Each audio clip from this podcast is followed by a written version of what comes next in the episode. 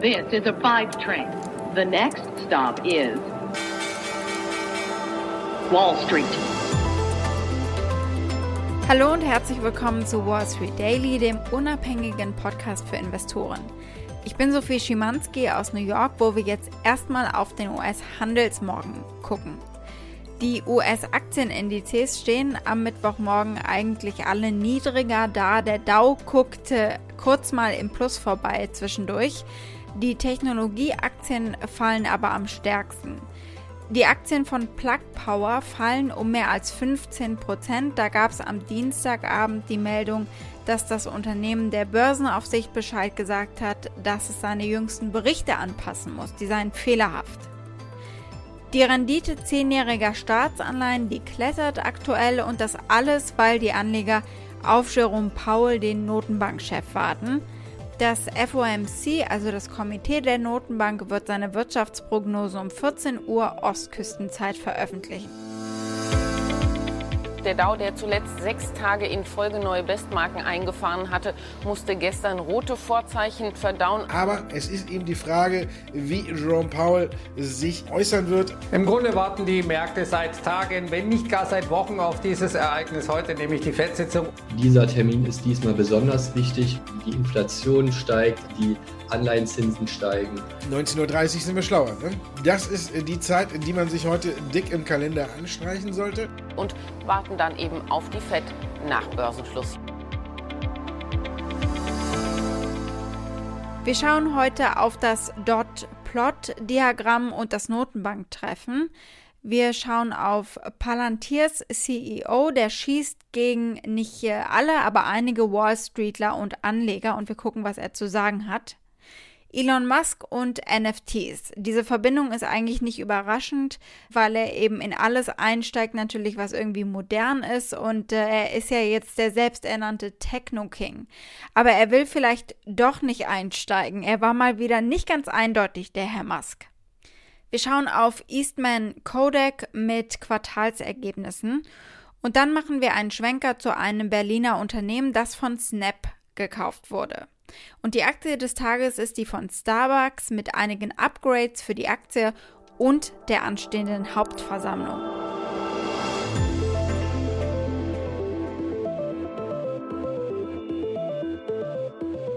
Hier an der Börse zieht sich gerade das Warten auf die Notenbank in die Länge. Die Anleger atmen einmal durch oder momentan scheint es, als würden sie die Luft anhalten. Sie sammeln sich auf jeden Fall, bevor sie weiter entscheiden nach dieser Pressekonferenz. Man nehme eine Pandemie, dann eine wiederauflebende Wirtschaft, eine anziehende Inflation und äh, einen boomenden Aktienmarkt. Äh, das scheint kein gutes Rezept sein, äh, um eine einfache Geldpolitik zu finden. Aber die Fed muss natürlich trotzdem einen Plan finden. Und welchen sie vorhat, das erfahren wir heute Abend im Statement um 19 Uhr mitteleuropäischer Zeit. Eine halbe Stunde später gibt es dann die Pressekonferenz. Mit einer Zinserhöhung rechnet niemand, aber es bleiben noch genug andere Punkte, mit denen Powell und sein FOMC die Wogen glätten oder auch aufbauschen könnten. Jerome Powell wird predigen, dass trotz langsamer Erholung keine steigenden Zinsen oder ein Zurückschrauben des äh, Anleihenkaufprogramms in naher Zukunft geplant ist. Also eine Version hiervon werden wir hören. We're not even thinking about thinking about thinking about raising rates. We're totally focused on providing the economy the support that it will need. We think that the economy will need highly accommodative monetary policy and the use of our tools for an extended period. And we're absolutely committed to staying in this until we're very confident that that is no longer needed. Es geht also vielmehr um die Prognosen der Fed-Beamten zu den Zinssätzen, äh, die in ihrem Punktdiagramm, dem Dot-Plot, angezeigt werden. Das ist ein Diagramm, das die Schätzungen der Notenbanker darüber enthält, wie hoch der Leitzins sein sollte. 19 geldpolitische Entscheidungsträger, also die sieben Gouverneure des Fed Boards in Washington und die Präsidenten der zwölf regionalen Feds, machen ihren Punkt in diesem Diagramm. Und im letzten Diagramm von Dezember prognostizierte einer von ihnen eine Erhöhung schon in 2022, Fünf sahen erst eine in 23. Die Mehrheit aber sagt offenbar, es äh, sollte keine Zinserhöhung bis 2024 geben. Hat sich das geändert? Das wird heute spannend äh, zu sehen. Die Investoren konzentrieren sich dabei auf den Medianpunkt. Spannend werden aber auch die aktualisierten Wirtschaftsprognosen. Im Dezember prognostizierte das FOMC für 2021 ein Wirtschaftswachstum von 4,2 Prozent. Und damit stieg eben auch die Inflationserwartung bis Ende 2023 auf 2 Prozent, was bedeutet, die Zinsen würden dann eben ab 2024 steigen. Eine Chefökonomin bei Jeffries geht davon aus, dass das FOMC die BIP-Prognosen für die nächsten zwei Jahre sogar noch erhöhen wird auf etwa 4 bis 6 Prozent.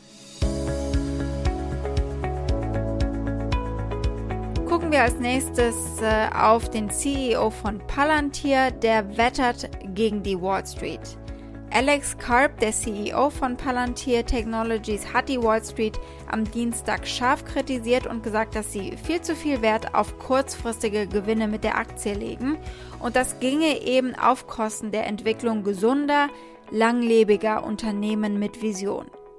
We're in this for the long haul. If you are speculating or you're thinking about the short term, there are plenty other things to invest in. we're building the company we believe in. We're going to do it for the long haul. There'll be ups and downs. My lawyers won't let me say more than that, but it's obvious. And if you want something else, it's a huge world. Buy some other stock. Yeah. You don't have to buy Palantir. No one's forcing you. We're completely liquid. Do something else. Der Entwickler von Datenanalyse-Software ist erst im September nach fast zwei Jahrzehnten als privates Unternehmen über ein Direct Listing an die Börse gegangen. Und zumindest Carp scheint sich ein bisschen in die Zeiten als äh, privates Unternehmen zurückzuwünschen. Trotzdem läuft es aber gerade gar nicht schlecht für Palantir an der Börse. Die Aktien von Palantir schlossen am Dienstag auf einem Plus von fast 170 Prozent verglichen mit dem Abschluss ihres ersten Handelstages am 30. September. Nicht jeder an der Wall Street hat ein rein kurzfristig äh, fokussiertes Preisziel, räumte Carp ein, Dennoch sagte er, es sei eines der zerstörerischsten, ätzenden Attribute eines ansonsten interessanten und weitgehend funktionierenden Systems. Und er ist damit ja auch überhaupt nicht alleine. Elon Musk, CEO von Tesla, schimpft auch schon mal gegen die Wall Street und sieht sich selbst ja auch als Ingenieur, als Macher, nicht als Geschäftsmann. Er nennt sich seit dieser Woche auch nicht mehr CEO, sondern Techno King of Tesla. Also ich denke, sehr oft wollen sich diese sehr innovativen Typen nicht der Wall Street beugen.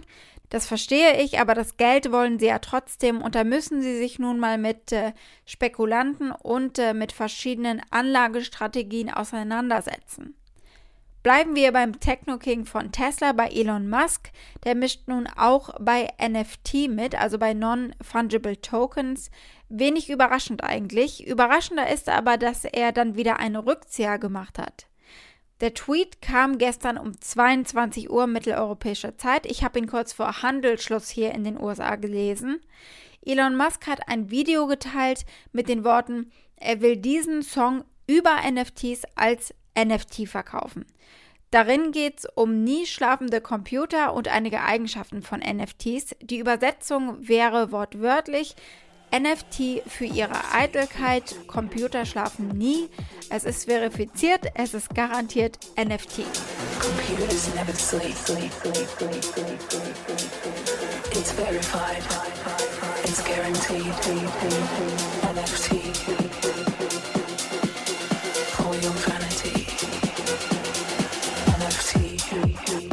Jetzt macht äh, sein neuer Titel Techno King irgendwie auch mehr Sinn. Dazu läuft eine kurze futuristische Videoschleife, die eine Trophäe mit der Bezeichnung Vanity Trophy mit dem Begriff NFT und HODL zeigt, eine Anspielung auf einen Cryptocurrency Community Begriff, der bedeutet, eine Münze zu halten, anstatt sie zu verkaufen. H-O-D-L. Es kam dann recht schnell ein 1,1 Millionen Dollar Gebot zustande, aber etwa vier Stunden später schrieb Musk, er würde es zurückziehen, dieses Angebot, äh, es fühle sich nicht richtig an. Aber wenigstens konnte er seine zig Millionen Follower auf Twitter von Nachrichten über Personalveränderungen in den obersten Rängen von Tesla ablenken und von einer staatlichen Untersuchung in einen Tesla-Crash, der Ende letzter Woche in Detroit passiert ist. Machen wir einen kurzen Ausflug zu einem Berliner Unternehmen zu Fit Analytics. Das Unternehmen hilft beim Online-Einkauf die richtige Größe für Kleidung auszuwählen. Snap, die Snapchat-Mutter, kauft das Berliner Unternehmen. Das hat das Social-Media-Unternehmen vorhin mitgeteilt.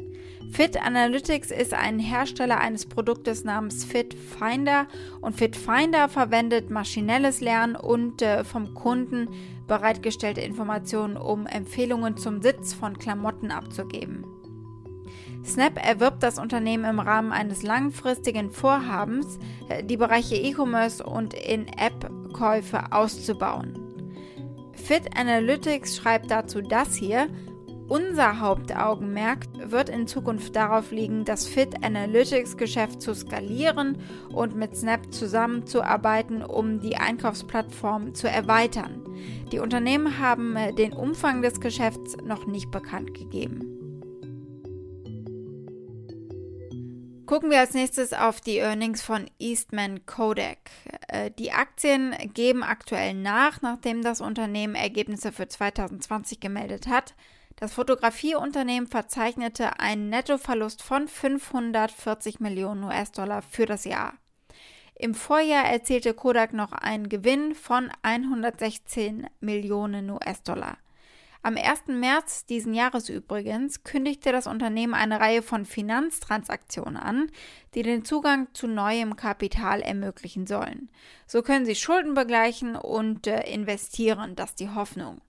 Diese zusätzliche Liquidität ermöglicht es Kodak überhaupt erst äh, seine Geschäftstätigkeit fortzusetzen. Es war ein wildes 2020 für Kodak. Die Trump-Administration hatte den ehemaligen Film- und Fotopionier für die Herstellung pharmazeutischer Inhaltsstoffe gewinnen können.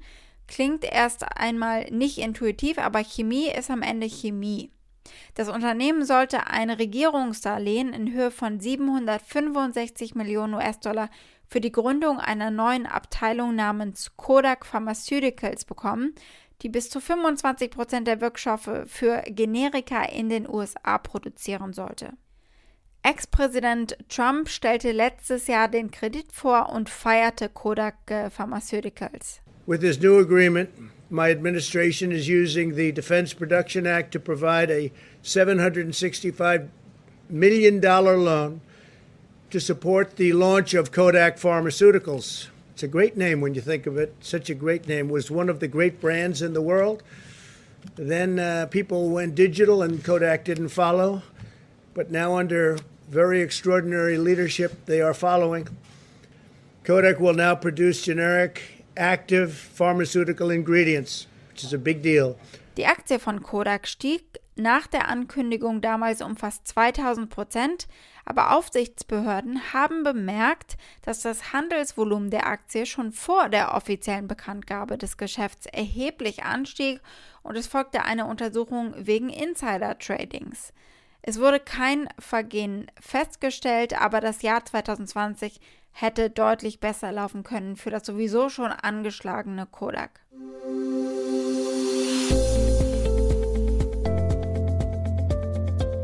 Aktie des Tages ist heute die von Starbucks. Die haben nämlich noch ihre Hauptversammlung geplant für den Abend. Natürlich ist es auch eine Aktie, die von der Pandemie getroffen wurde. Der aktuelle Werbespot kommt ganz ohne Worte aus. Gezeigt werden gut gelaunte Menschen, die mit Kaffeebecher und im Takt der Musik durch, na klar, New York laufen.